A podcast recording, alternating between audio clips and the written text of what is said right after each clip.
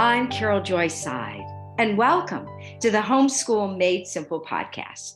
You're listening to episode one hundred forty-six. This is a podcast to help you homeschool simply, inexpensively, and enjoyably. Well, tonight we're having a little bit of a snowstorm. I mean, it's, you know, three flakes, but to Oklahomans, it's a snowstorm. And so my son and I, uh, J J Seid, are across a Zoom screen, even though he just lives twenty minutes away, because neither one of us really, particularly me, wanted to, to drive around tonight. But I am so honored to have my son with me. And um, my assistant, Rachel, uh, threw an idea at me today. And I said, yeah, let's go for it. So we're going to talk about why homeschool. And I thought I'd interview someone who's been homeschooled pretty much all their life. And now he's homeschooling his four children.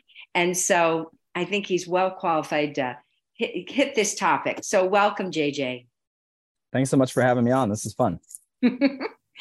So let's talk about if someone, you know, asked you out to lunch, you're a pastor, you have a lot of these, you know, experiences with folks wanting to pick your brain about things. So one of the men at church, uh, young, young dad, took you out for lunch and said, so J J, you know, our kids are four and five, and we're, we're thinking about, you know, educational options. So tell me, you know, about homeschooling. Why, why do you think it's a good idea? What would you say? Excuse me. Yeah. And, and before I jump right into answering, I think the way you framed it up is helpful. Uh, you and I uh, have talked, and, you know, we don't want to have this podcast bogged down into these things, but as a pastor, I have to give caveats. You know, people are always looking for other forms of righteousness besides Jesus. And so it's easy, in, especially in the church, to think that if you send your kids to public school, you're being more missional. And if you send them to private school, you're doing a better job of positioning them for the future. And if you homeschool them, you're doing a better job of catechizing them and, and protecting them from, from things that could pollute their faith. And everybody's always getting into debates about which one is more spiritual. And of course, that's just not the right way to frame it up. So this is a more helpful way to think through it. This isn't so much an apologetic conversation as much as I do get asked that question a lot because I was homeschooled. And so people are doubly interested. One, they know that we've opted for that choice with our kids, but they also know that I'm a product of homeschooling. And so there is an element of fool me once, fool me twice. You know, it's like, well, if you've been homeschooled, you actually know a little bit of what you're getting into. Yeah. To decide to do that now as an adult. Uh, why would you? Why would you choose to re-up, you know, uh, so to speak? Um, and that is interesting. I This is purely anecdotal, but it is interesting that some people that were homeschooled will say, I will never homeschool my kids. And then many other people who are homeschooled are going, I can't imagine doing anything but homeschooling my kids. Mm-hmm. And I think you probably agree, it's purely anecdotal, but those answers usually tend to fall along the lines of how those people were homeschooled. Absolutely. I couldn't agree more. and, and when it, they say, I'm, there's no way I'd homeschool my kids, I'm like, tell me more about how you were homeschooled. That's right. That's right. And, and, you know, not to, not to shamelessly shill for, you know, your philosophy, but it does seem like people that broadly pursued your philosophy of homeschooling are often folks who want to re-up with their own kids. It's true. Um, and, and so, they're in the seminars. They're yeah. coming, you know, that's so fun. That. They come up yeah. to me and they say, now I understand everything my mom did. I didn't know where she got these ideas and how yeah. she knew about these books. It was because of you. And now yeah. I'm doing our kids and right. Mm-hmm. Yeah. So I think it is encouraging. I think we're seeing some ge- second generation folks like myself, where you guys, as our parents, were sort of on the bleeding edge of, is this legal? And are we going to regret this later? You know, you were a former school teacher, you had your master's in education. This was sort of a brave new world for you. Now, my generation, this doesn't really feel that risky. One, because we're the product of it and we went off to college and got decent educations and, and have now experienced our homeschooling as a great benefit. Mm-hmm. Um, so it, the conversation shifted, but that's the first thing I have to say. People are either saying never again, or I can't wait to get to do this with my kids. And it really often relates to how they were homeschooled. Um, so I think that speaks a lot to your philosophy. Mm-hmm. Um, I think a lot of times coming out of the gate, if that dad's asking you those questions, I'm going to have to address some of his fears and misconceptions. You know, first, that they're not qualified to do it. And of course, the answer is they are. They are qualified to do it far more than they realize. Mm-hmm. The people underestimate the power of student to teacher ratios. People underestimate the power of presence and organic relationship. Uh, when it's your mom who you love, who's also your teacher, uh, that gives unique superpowers to that mom, mm-hmm. and it unlocks unique superpowers in that child. Mm-hmm. You know, so people underestimate the power of that dynamic for learning. Yes, I think. And so it's kind of sad that parents are often so scared and feel overwhelmed when the truth is they're going to do a far better job than they would assume uh, by virtue of some unique assets they have that even a teacher of the year wouldn't necessarily have by virtue of not being the parent of that child. Relation. You know? They don't have That's the relational, right. That's right. You know, investment that That's you right. have. That's right. And who's who has studied a particular child more than that parent, you know, That's and you think about learning styles and personality and uh, how people's energy ebbs and flows and how somebody best receives communication or how you inspire and motivate them. Um, and I think a lot of times parents are uniquely qualified to be that person in a child's life. So that's to speak, I think, to some of those fears and misconceptions mm-hmm. that to homeschool is to sort of roll the dice, you know, mm-hmm. and you might find out later that you were really bad at it and now you've ruined your kids and you can't undo it. I just think that's overblown. Mm-hmm. I don't think that's true. The thing that I tend to think of first, whether or not I say it first, is that homeschooling has this powerful potential to introduce your children to learning as something they do rather than something that's done to them. Yes. Uh, something very active versus something passive. And that's not to say that anything you do in public or private school is automatically passive, but there's something unique about homeschooling that creates an active dynamic for kids of exploration and provoking their curiosity and allowing their interests to run in directions that their curiosity is pulling them. Uh, things that even if you're the best teacher in the world, the, the limits of time and space don't allow you to indulge for thirty students. Mm-hmm. But when you've just got a couple kids and, and, and they want to slow down and, and look closer to flower, or they want to go and read a second and a third and a fourth book about Abraham Lincoln because he's really piqued their interest, you have that freedom and flexibility. And I think what people underestimate is that when you when you build that muscle or feed that appetite of curiosity and self-directed learning, it gets stronger. Mm-hmm. And so we always want to ask ourselves, is our learning model, whether it's at home or in a more formal institutional setting, is it actually strengthening curiosity or is it diminishing it?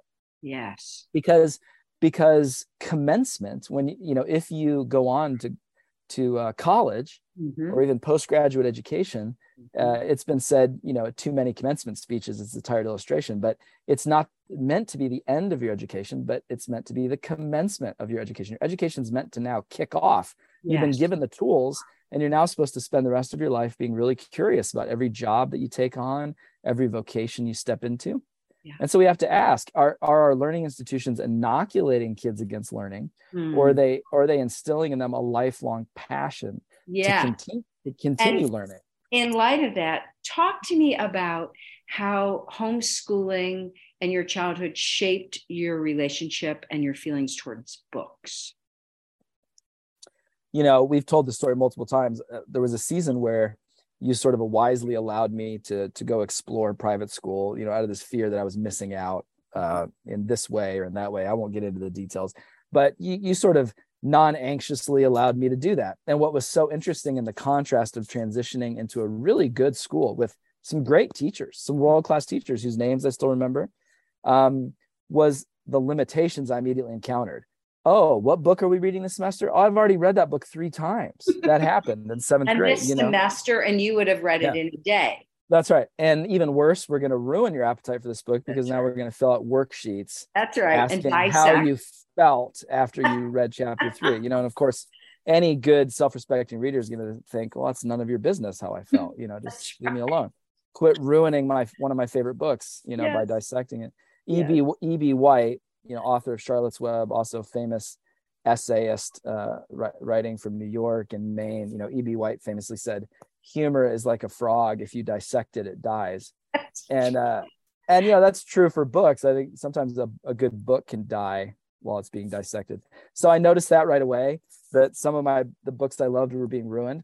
I was also being forced to read books I already read and was therefore being prevented from reading other books I hadn't. And then because I spent so much time in textbooks, which if you want to inoculate someone against the love of reading and make them read textbooks, you know, who who gets in bed after a long day at work and thinks, man, I can't wait to crack open a textbook, you know? So by the time I got home, not only did I have homework, not only was I coming home late because of basketball practice, but I had my nose in the kind of books that make you want to read less all day.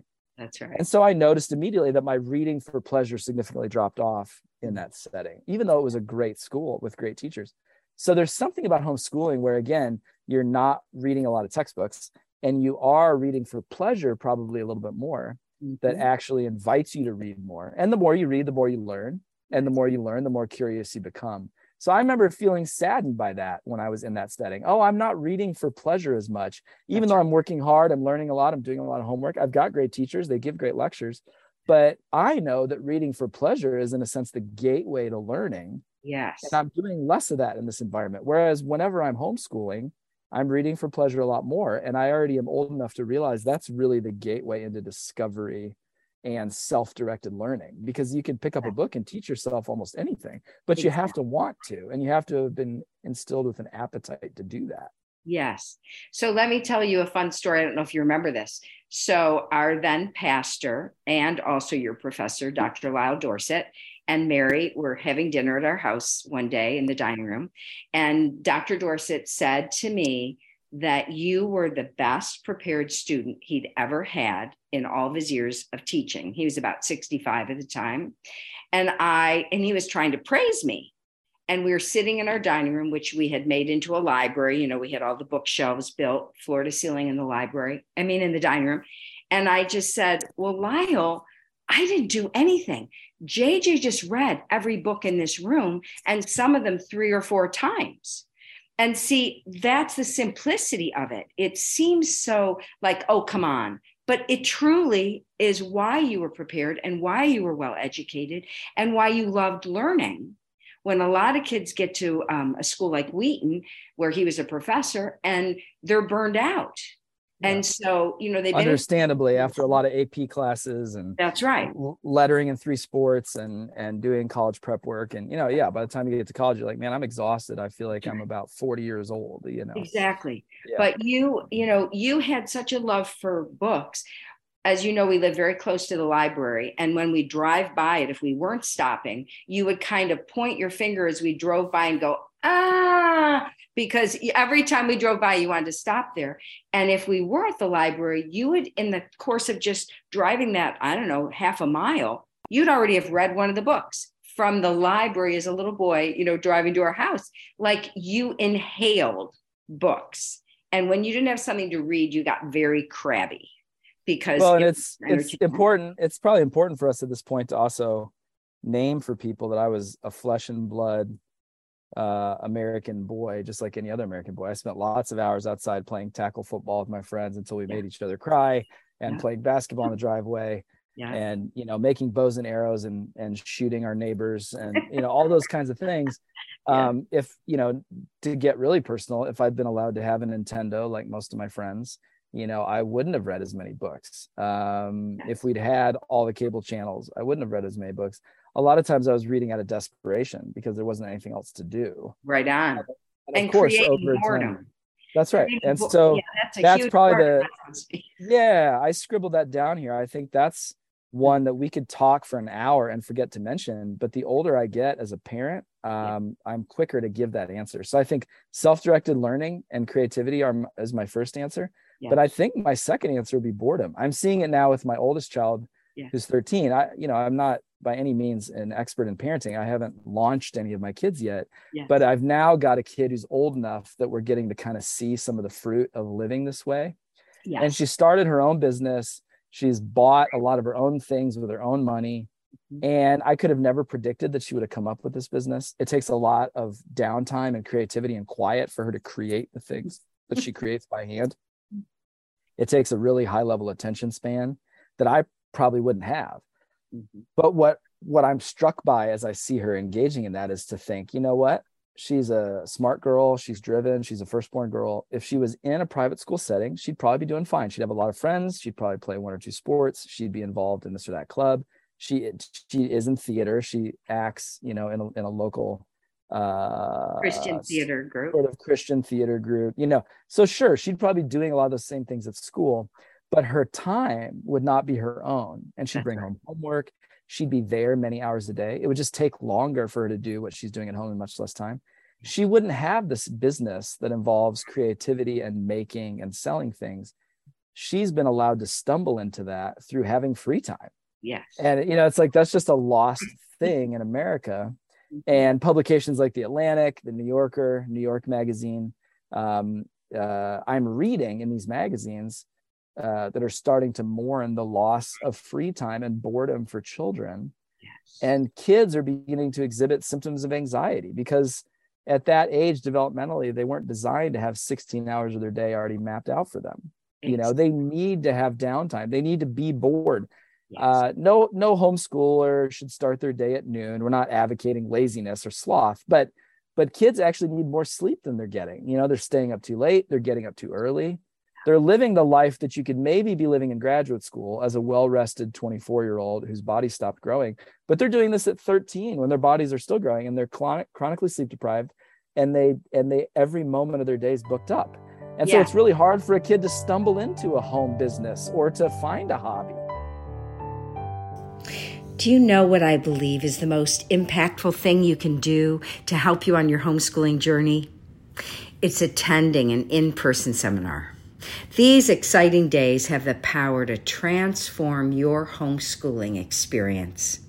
I invite you to come to my upcoming live seminar in Loma Linda, California on Sunday afternoon, February fifth, to be refreshed and encouraged. I'm especially excited to tell you that my son, J J, will be joining me. J J was homeschooled himself, is a pastor with a doctorate degree, and now he and his wife are using the very same methods with their four children.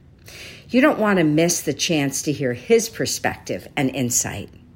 After the seminar in Dallas last fall, one parent wrote to us and said, "After going to Carol's seminars for over twelve years, there hasn't been a time when I haven't gleaned something new from her teaching. Having J J join her only strengthened her message. It was life-giving in so many ways." J J and I will each teach two sessions of my basic seminar, a literature-based approach to education. Then we'll end the day with a panel discussion where you can hear from other seasoned homeschool parents. Visit my website, caroljoyseid.com slash upcoming seminars to learn more and register today. Early bird registration ends January twenty-fifth. I really hope to see you there. Now back to the show. So let's segue to that. Let's talk about nature and its place in children's lives in creating that downtime and that rest of their mind. Yeah, you go first. What are you thinking of when you make that connection? Well, I think I'm you're right. Thinking, yeah, I'm thinking of Richard Louv's book, um, Last Child in the Woods, and what his research that he's gathered shows about dealing with like anxiety de- for children, depression, A D D, A D H D. And he even wrote a book called Vitamin N, saying that nature was the cure-all for so many of the things we're seeing in our children with the um, up in anxiety, depression, you know, all these things. Where does nature fit into creating margin in children's lives? Yeah, that's a great question. You know, we live in the suburbs, and so again, we have to be more intentional, but we tried to buy a house that at least had some trees behind it and some places for our kids to occasionally catch a frog and yeah. dig holes. You know, I've never seen my, my boys happier. I have a six-year-old boy and two eight-year-old identical twin boys, and then a thirteen-year-old daughter. My three boys, the happiest I've ever seen them in their entire lives is when they were allowed to take shovels out of my shed and dig a hole deep enough to like stand in, you know, just outside the boundaries of my yard. You know, that whole two feet one direction might have meant the end of their lives, but, you know, two feet the other direction was like, okay, you know, you're in a flower bed somewhere. But uh, but they dug this hole, and then and then another mom came over for a play date whose whose kids are in school, and I knew they were coming over that afternoon. And, uh, and by the time I got home, I saw that, that, uh, her boys had been introduced to the hole, and both kids were energetically digging in this giant hole while the mom stood nearby and talked. And I just thought, you know, in our modern age where we're all thinking, I wish I had enough money to buy my kid an iPad so that he could get into Harvard, you know, and it's like, if you only knew that it, all they really want is a shovel and a place where they can dig a hole without being murdered by their parents. You know, so it's like kids really love being outside. They love getting dirty. Um, they love finding bugs and catching things. And then there's all this other magical stuff happening that they don't need to know about, like breathing fresh air and getting sun on their face and and and wind and the feeling of vastness when you look up and see the sky instead of a ceiling, and looking around and seeing things God created and not man-made things like walls and lamps. Yes. Um, so there's all these benefits. I've noticed my patience for my children is higher when we're outside. Yes. Because indoor spaces are not really made for little boys. Right. So in my house, which isn't even really that nice, like we've got a couple nice things. Like we have this one couch that's pretty nice. You know, if yeah. I was going to rob me, I'd probably try to load up that couch. And then there's not too many other things. You know, we joke. There was a time where, where our daughter heard a raccoon jump on the trash can in the middle of the night outside her window. And she yeah. thought it was robbers, and she had a hard time sleeping. I, I hope that she would be embarrassed by the story, but But, you know, the irony is what helped her was me explaining to her one night, Isley, you know, nobody's really going to want to rob us. There's not, there's not really that many nice things here. You know, if a robber came in, he'd be pretty bummed out because it's mostly books, you know. And she's like, you know, Dad, that's a good point. And then she slept better after that. She's very rational. You know, she didn't want me to give her a devotional or read her a psalm. She just wanted me to explain. We don't really have that many nice things. I don't think anyone would work that hard to try to rob us. You know, she was like, good point, Dad. Good point. But but uh, all that to say, when they're in my house, I can get mad at them much easier. You know, don't break that lamp. Yes, you know, don't knock boy. that over. Don't I stab know. the couch. But you put them outside, and all of a sudden I'm like, oh, they're such good boys. You know, it's like, right. Because in nature, outdoors, it's just so much harder for them to do something wrong. Right. And their energy looks far more appropriate because it is appropriate. They're meant yeah. to run around and, yes. and skin their knees and climb trees and, and chop things and throw things and dig. And, and so I'm sort of chastened every time where it's like, hey, J J, your job as a parent is to say, hey, let's go outside, you know, and because I'm tired and I want to sit on the couch and read, I'm not thinking Yes, that way, but, but they, they need they need me to to lead them outdoors and help them enjoy being outdoors and have fun outdoors and and uh, fall in love with being outdoors, whether that's in our yard or whether that's going on a nature hike or what I've done with them now the last two years now that they're getting older, which is I take them on wilderness expeditions, you know, which is a big undertaking, and it takes a long time to plan the menu and get enough gear together so none of us freeze to death. And yeah. on this last trip, my six-year-old tried to get himself lost in the wilderness, and his brothers came around a rock and found him crying. And, you know, that taught him that, oh yeah, you need to listen to Dad. And he says, don't run off. But, but, uh, you know, I, once a year, at least we try to actually go on a wilderness expedition. Yeah. Um, and it's worth it. You know, they're just filled with wonder when we're out there. Mm-hmm. Everything's exciting to them, yeah. and we're filling up our water bottles to run through the water purifier, and they look up and a bison, you know, walks into the pond where we're filling our bottle, and and they're watching the sunset while we eat dinner, and they're scrambling up these two thousand foot hills, and they feel like they just climbed Mount Everest. And you know, it's like um it takes effort to do those kinds of things yeah. that I often feel too tired to do, but I know in the back of my mind it's worth it.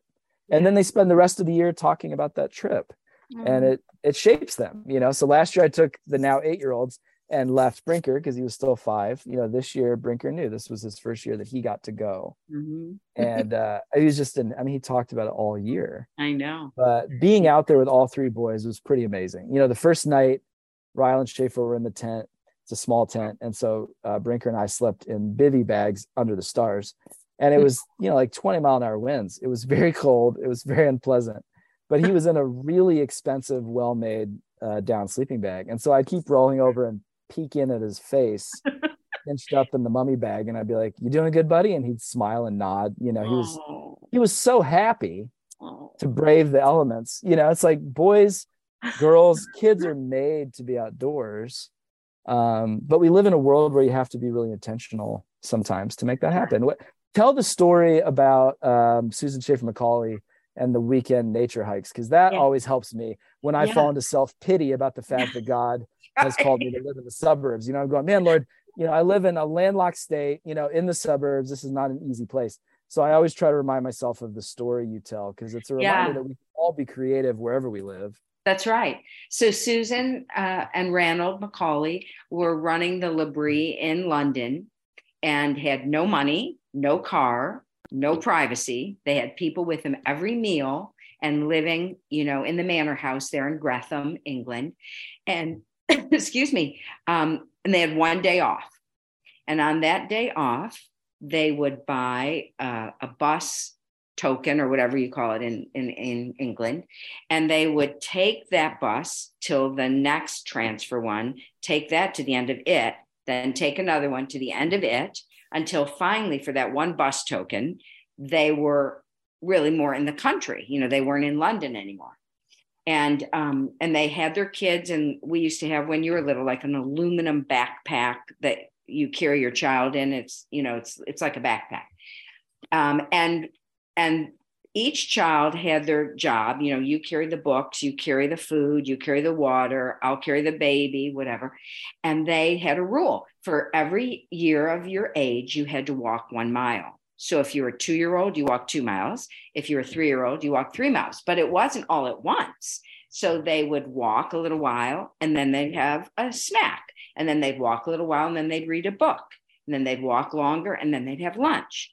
And they'd walk some more, and then they'd take a nap under trees, and then they'd walk some more and get back to the bus, you know, and they had this whole ritual of creating nature in a very urban setting where they had very little freedom because they didn't even have a car.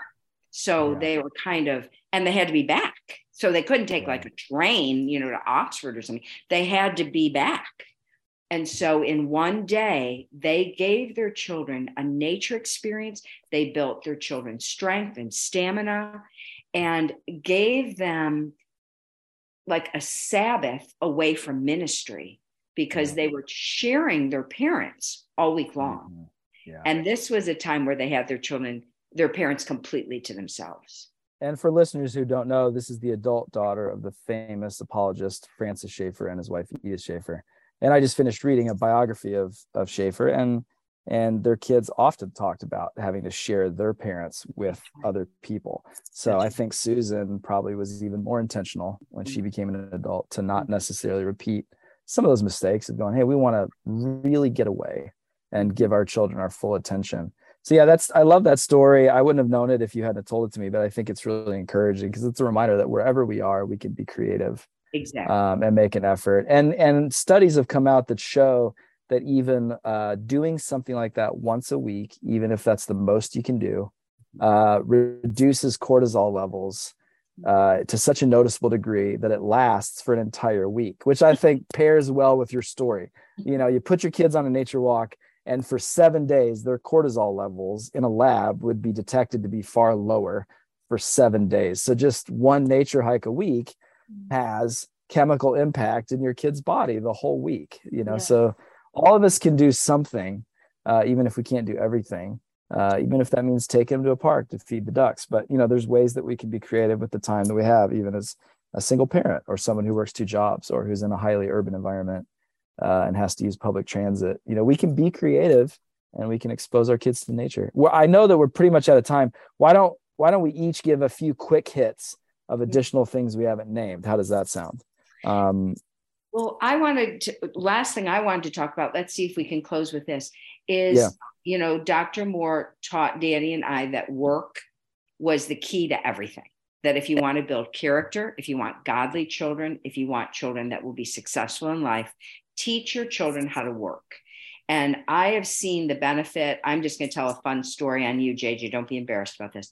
But when you were at Bible college, As long um, as it's not a story about me pooping my pants or something like no, that. No, no, no. Okay. no, no. It's when you were at Bible college over the summer and you worked on the construction crew. You worked for a precious man who is also a pastor. He's bivocational, called Manny. And he had you uh, in one hundred ten degree heat in the high, you know, well, is it called high desert where the Bible college was, or Inland Empire? I don't know what you yeah, call so it. The- Inland Empire, about a about an hour in from Orange County. Yeah, about okay. an hour in. But yeah. much, much, much hotter mm. than Orange County. and you were digging ditches with a pickaxe. Um, so they were doing like um, landscaping. Concrete, concrete construction. Yep. Okay. Okay. Mm-hmm. So yeah. When it was time for you to leave to go to college after you graduated from the Bible college, um, they wanted you to stay and work there full time. And and you were tempted because it was just, you were in your element, you know, and oh, and the other guys had all quit. You were the only one that made it through the whole summer. Because one of the only one of the only ones. Yeah, this okay. is this is growing into legend. But you're right. There were some people that couldn't hack it, and there were some guys that stuck it out. Yeah. Yeah, yeah. So I remember yeah. Manny telling me this. So no, he told me about it. So the point is, J J, that at the end of this summer, yeah, Manny took a basin of water and called you into the shed where you guys all, you know, got your tools mm. and everything. And all the men were in there, the, the staff guys from the construction crew, and they all washed your feet and spoke prophetic words over you and prayed over you, and they were crying. Mm. And I think, you know, that is the fruit of Doctor Moore, because I would have not known how important teaching a child to work is. He used to yeah. say to us, your children can work as soon as they can walk. Yeah. And, and that Maria Montessori said, work is a child's play. They mm-hmm. want to work, but we rob them of that because obviously it takes longer. They make a mess. You know, they're trying yes. to be helpful. They break the dishes. But Doctor Moore used to say, put away the good dishes and get out the plastic dishes and let your little toddlers unload the dishwasher. They can do it. They're dying to do it. And your, your kids are dying to cook. And I can remember when you were a little boy, we'd put you in your high chair and put a bowl on top of your high chair, and we'd pour the ingredients in and you'd stir even before you, you know, were old enough to stand on a stool. And so the importance of work is the other piece that, you know, I just wanted to emphasize, because I have seen people fight over you for you to work for them, like when you were a teenager and, mm-hmm. and stuff, because you had a work ethic. Um, things like you had to walk our golden retriever twice a day in hail, sleet, snow, rain, but nobody else could do it. Like that was you, that was your job. Nobody else ever did it for you. And just how that has created a work ethic in you now that, you know, I think your family are reaping the benefit of, and everyone who well knows. Well, that's kind. And I don't I don't know if I had a, a, a truly unique work ethic maybe amongst uh, other homeschoolers, but I I will agree with you that homeschooling provides unique opportunities to be exposed to work. Mm-hmm. And and when I do think back to those high school years, I apprenticed with a master cabinet maker. I apprenticed with a master painter. Yeah. And I don't use that term master lightly. These are some of the most skilled tradesmen I've ever met. True. And they were, they were, you know, working in multi-million dollar homes yeah. for highly affluent clients because they were the best at what they did. And it was fascinating to learn from them and apprentice with them and watch them work. And those were jobs that I was able to do uh, almost in a journeyman kind yeah. of setting because of some of the availability in my schedule. Mm-hmm. Um, and it created some unique opportunities. Even before I had a driver's license, these guys were either picking me up or you were driving me to work with them. And it, it just opened up new worlds for me in the trades. And I still remember some of the things I learned from those men and the great respect I have for men who work in the trades and work with their hands. Yes. Um, and that, and homeschooling afforded the margin and the flexibility and the, and the creativity to even be exposed to those things at that age, mm-hmm. um, at an age where a lot of kids haven't even had a job yet. Um, right. So that was beautiful. And, and uh, the last thing I wanted to say matches up nicely with that, which is just spending more time with adults yes. and spending more time with your parents. Um, what, what homeschooling does is not so much radical as it's the restoration of a balance that's been reversed, which is for most of human history, you spent far more time with your family growing up than you did with other people. Mm-hmm. Um, and now people are writing constantly, uh, in magazines and in newspapers about how little time parents spend with their kids. Uh, that it's often an average of fifteen minutes a day is now what people are saying. You know, yeah. fifteen minutes a day of, of actual attention that a parent is giving to a child. And we know that we come home from jobs where we're tired, the world can feel impossible. You don't feel like you have a lot to offer. Dipping into a screen, looking at something on your phone is a constant temptation because you're exhausted and that offers an escape. Mm-hmm. And paying attention to a kid can feel draining. And yet what that means is that we're spending even less time with our kids than we ever have in history. Yes. Uh, because now screens are even competing for that little bit of attention that was there to begin with. Uh, so again, homeschooling is not inherently superior, but it offers a unique opportunity to reverse that dynamic where you're now spending more time with mature adults who actually teach you how to be kind and yes. to cultivate virtue and to work hard and to not complain, as opposed to spending the majority of your time with your peer group, a group of people who frankly are not really great at any of those things yet because they're still growing and learning. And what, and if you sat in a room full of those kids, your first thought would be, man, I wish I could take all these kids and put them around some mature adults so that yeah. they would rub off on them, you know? And so homeschooling opens up some unique opportunities to get to do that. That should, that should not be taken for granted. You're right. You're right. And as I travel the world with homeschool families, thirty-five years of knowing them, homeschool teenagers are the joy of my heart. They look you in the eye. They have respect. They call you Mister, Missus, you know, whatever the case may be. They're unpacking the books before the seminar. They're running very often the book tables, the seminars, and they think it's a privilege to do that. And I just love homeschool teenagers because they're the hope for our future as a culture. Well, and I have to say, I mean, this will be my one hot take. I think as a pastor, diplomacy is an important part of my job. But if I was going to have a hot take, it would be this. We still are talking about socialization after all these years, which is which is so silly because no one is more socialized than a homeschooler.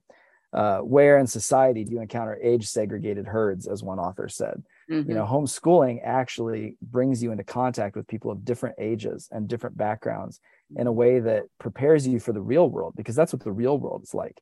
You don't hang out with seventh graders when you're forty-two. You hang out with young and old, mm-hmm. rich and poor, people from all different backgrounds. Homeschooling prepares you for that really well. But I think the irony is sometimes if people are really honest, they're afraid that if you homeschool, your kids won't be cool. And mm-hmm. when they say socialize, I think sometimes that's become code for cool. Mm. And I just want to say, if you're an employer, how often are you worried about whether or not the people you hire are cool? And how often are you worrying about whether or not they have a work ethic and have virtue and integrity and character? Amen. Uh, so it's just, we've, we've got it all backwards. It's like, I think coolness is overrated. And I think virtue is underrated. Mm-hmm. And I think homeschooling, uh, your kids, ironically enough, probably will end up being cool. Mm-hmm. But that's not our target. We're not aiming at being cool. You know, the kind of socialization we're aiming at involves the cultivation of virtue and the ability to relate to almost anybody. And I think if that's our definition, homeschool kids are positioned really well. They really are. And the research shows shows that homeschool kids are the most socialized of all children in America. So who socializes you? Oh, your parents, duh. Like right. Other two-year-olds don't tell other two-year-olds how to share. And right. other sixth grade girls don't tell them each other how to be kind. Like that's right. We are mentoring and discipling our children for the kingdom of God. That's and right. no and whether can do better than we can. That's right. And and and again, whether you're in private school, public school, or homeschooled, ask anybody who was formative in their growth and formation. They're not going to tell you about their buddy Charles from seventh grade. They're gonna they're gonna point to teachers, coaches, bosses, and mentors who took a particular interest in them and who were self-sacrificial. Right it's on. Always adults that are cultivating virtue and offering counsel and wisdom to young people in formative stages of their life. So true, J J. So well put. Well, I could talk to you forever, but I'm excited. You're coming with me to a couple seminars to co-teach. Uh, February fifth, you're going to be with me in California, April twenty-ninth in Minneapolis, Minnesota at Grace Church. And I just feel like you are strategically placed, having been homeschooled with this method and now homeschooling your own children with Kristen, um, you can speak from both sides, you know, of the river here. And I'm excited to team up with you, and I'm old and tired and you're young and high energy. And I think it's going to be, it's going to be fun. So thank you, son, for being with me. And thank you listeners for joining me this week on the Homeschool Made Simple podcast. I love to help families homeschool simply, inexpensively, and enjoyably. When you help me get the word out about what I'm doing here, I appreciate it so much. Until next time, remember, Jesus' commandments are not burdensome. What he calls you to do, he will enable you to do. Blessings.